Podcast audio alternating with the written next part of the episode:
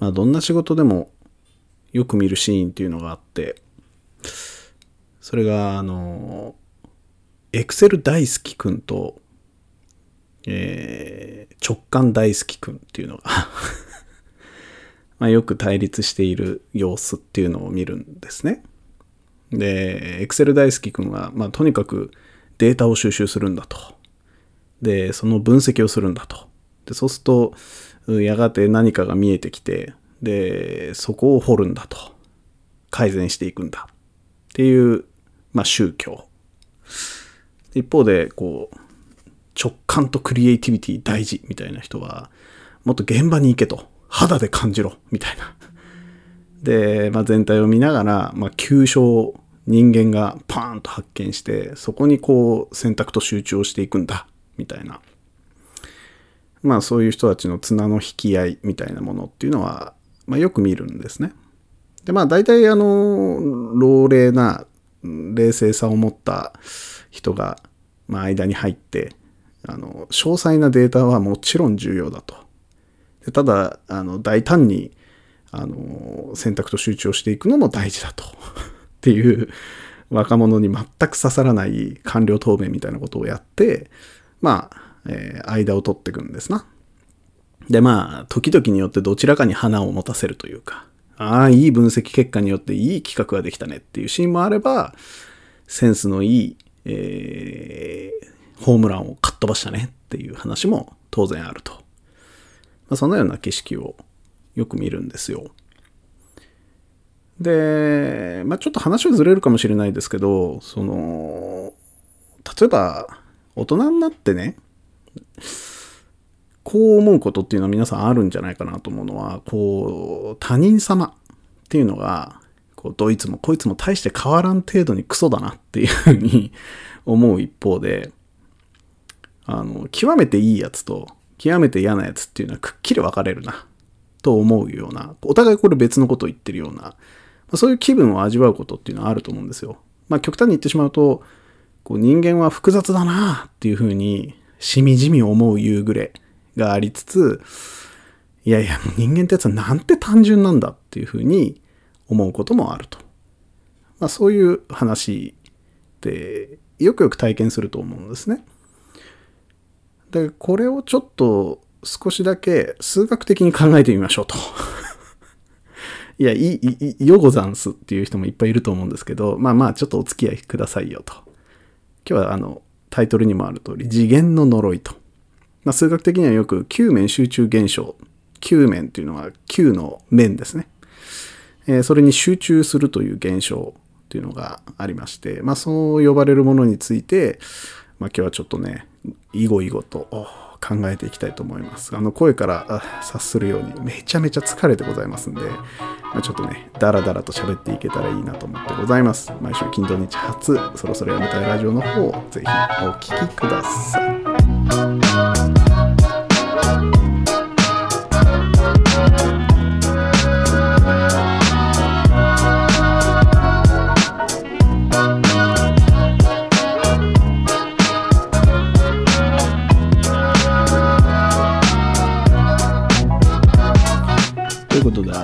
してこんばんはっていう話でね。まあ大人になるとっていう言い方をしたところがまあ割とミソで。うーんなんか人間を評価する時の要素っていうのは、まあ、成熟すればするほどすごい多岐にわたるんだと思うんですよ。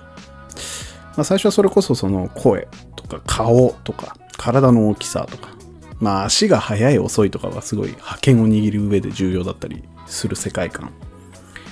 なんですけどそれがそのうち成績っていう要素が入ってきてその成績も細かく見れば数学は得意なのか国語は得意なのかで分かれたりで話が面白いかっていうお笑いの権力とかが出てきて、まあ、ズボラか几帳面かみたいなフィーリングも出てくるわけですよね。でそんなことやってるとやがてお金を稼げるのかとか子供に優しいかとかケチかとか料理の口は合うかとかえー旅行の楽しみ方はどうかとかね。まあ、その人を測る物差しっていうのはどんどん増えていくと。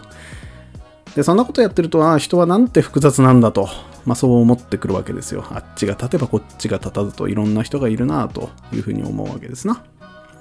でこれは本当かということをちょっと数学的に考えてみるんですけれども一般にこういう独立した判断要素、まあ、変数っていうふうに呼んでもいいと思うんですけどこれが増えていくことを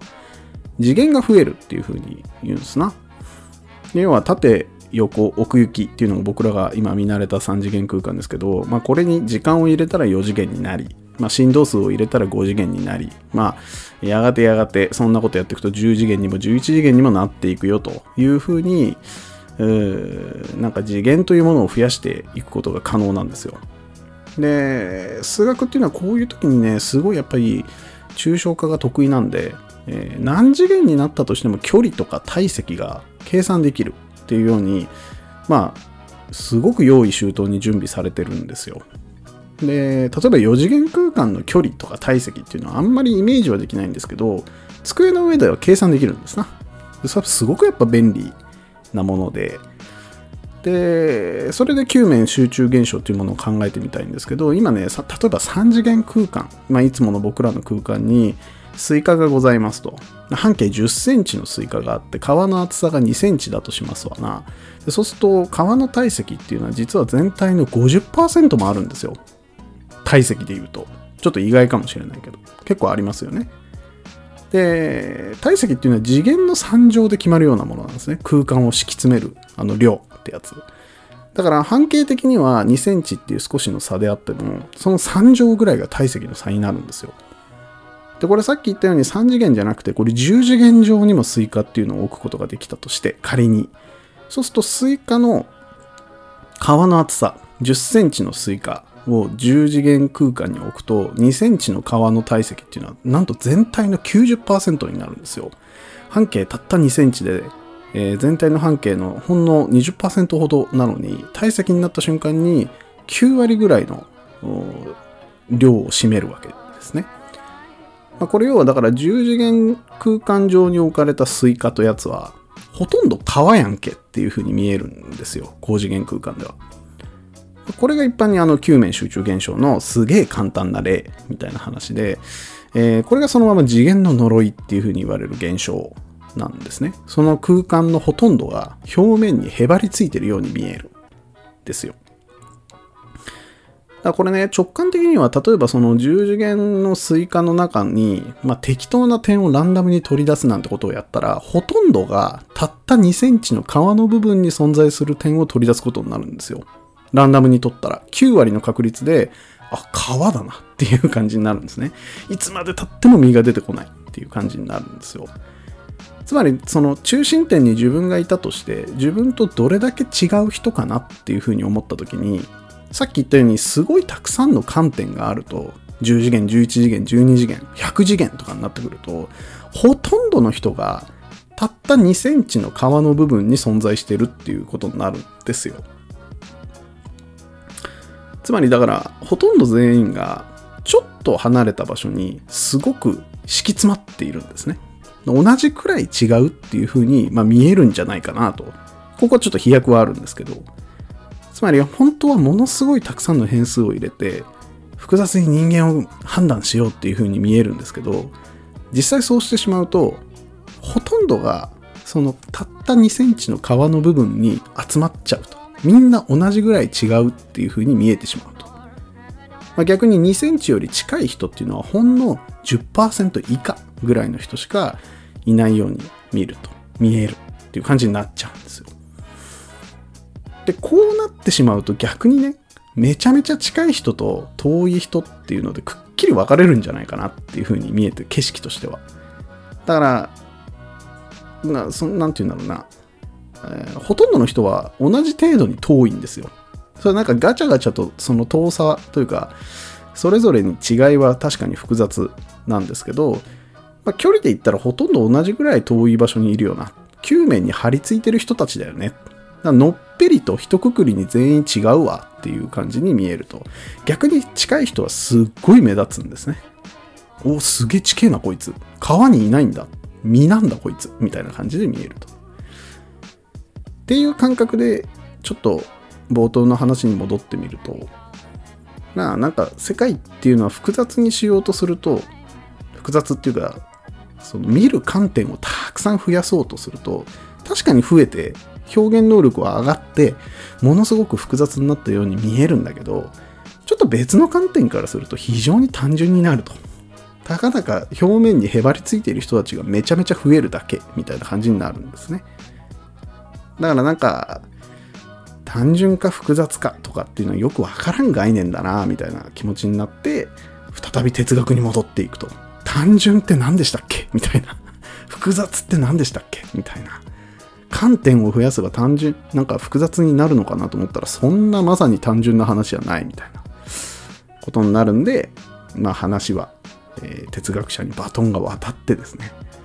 えー、人間は複雑なのか果たして、えー、単純なのかっていうのを、まあ、ちょっと根底から考え直しましょうみたいな、まあ、話になるんじゃないかなというふうに思ってすげえ眠くなってきたので今日のところはこの辺で。えー、また明日撮っていきたいと思いますんで、実はね、引っ越しをしまして、もう、体力がマイナス割れ込みを36歳で実現すると、本当に何もできなくなるんで、えちょっと回復して元気を出してね、また明日撮っていこうと思いますんで、よろしくお願いします。じゃあ、また。